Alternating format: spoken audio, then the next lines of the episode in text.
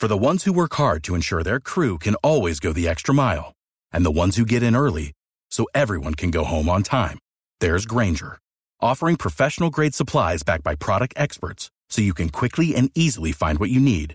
Plus, you can count on access to a committed team ready to go the extra mile for you. Call, clickgranger.com, or just stop by. Granger, for the ones who get it done.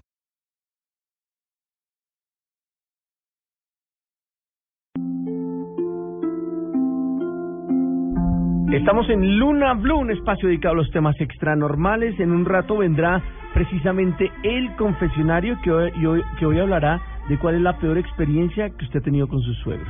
Hay unas experiencias bastante crueles y traumáticas con algunos suegros o suegras y queremos que nuestros oyentes nos cuenten cómo le ha ido con los suegros y qué ha sido eso tan malo que les ha pasado con ellos. Pero desde ya pueden empezar a escribir, nuestro correo está abierto, nuestra cuenta en Twitter, arroba Luna Blue Radio, también está habilitada para ustedes. Pero mientras tanto, hablaremos de cifras extranormales. Esteban, ¿cuál es su cifra extranormal de hoy? 1996, Héctor. ¿Qué es? Atención a esto, porque el 11 de enero de ese año nació Boriska, un niño, un muchacho ya, eh, muy famoso y muy reconocido, porque a los siete años le reveló a sus padres que había vivido en Marte. Así como oye la historia. A ver, esto, esto- esto- esto está fuerte, pero además sí he oído hablar de él. Sé que canales muy importantes del mundo han viajado hasta allí, hasta Rusia, para poder hablar con él y conocer bien esta historia que ha apasionado a más de uno. Sí, señor. Boriska es como, como el apodo con el que le llama la gente en Internet. Se habla muchísimo de él. Su nombre es Boris Kipijanovic.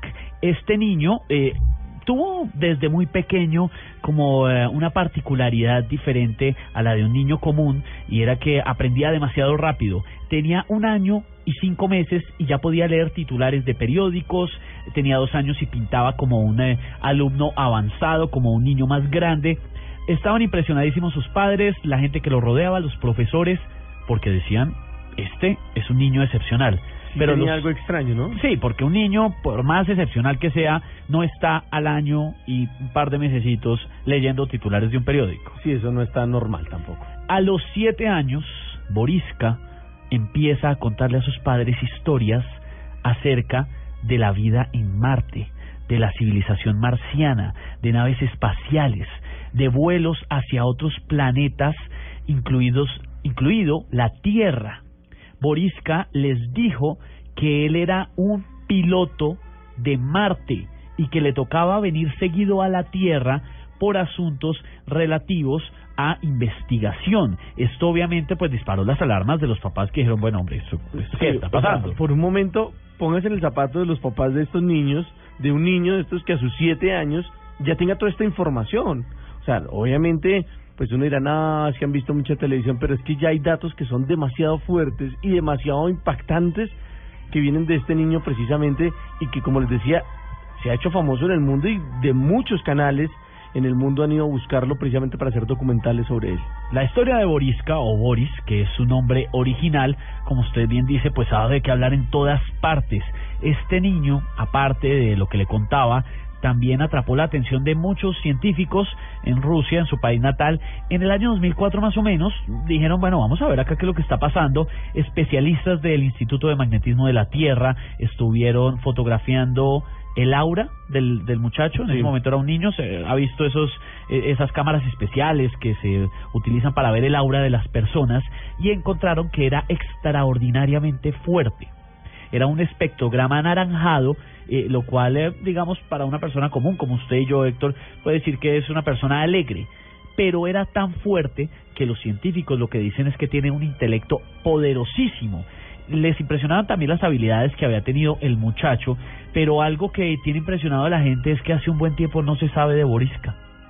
O sea, Hay- nunca más se volvió a saber de él. hay muchísimos videos en YouTube, muchos videos en los que se ve el muchacho hablando, explicando cómo era la vida allá, incluso él había contado que habría personas o extraterrestres, más bien marcianos, viviendo en el planeta rojo en unas en unos refugios subterráneos después de una fuerte guerra nuclear que habría tenido lugar en ese planeta. Esto es lo que él cuenta, este niño que desde que nació obviamente impresionó a todos los que estaban a su alrededor y que con esta historia pues captó la atención del mundo entero. Boriska y nos recordaba un poco la historia de los retornados, Héctor.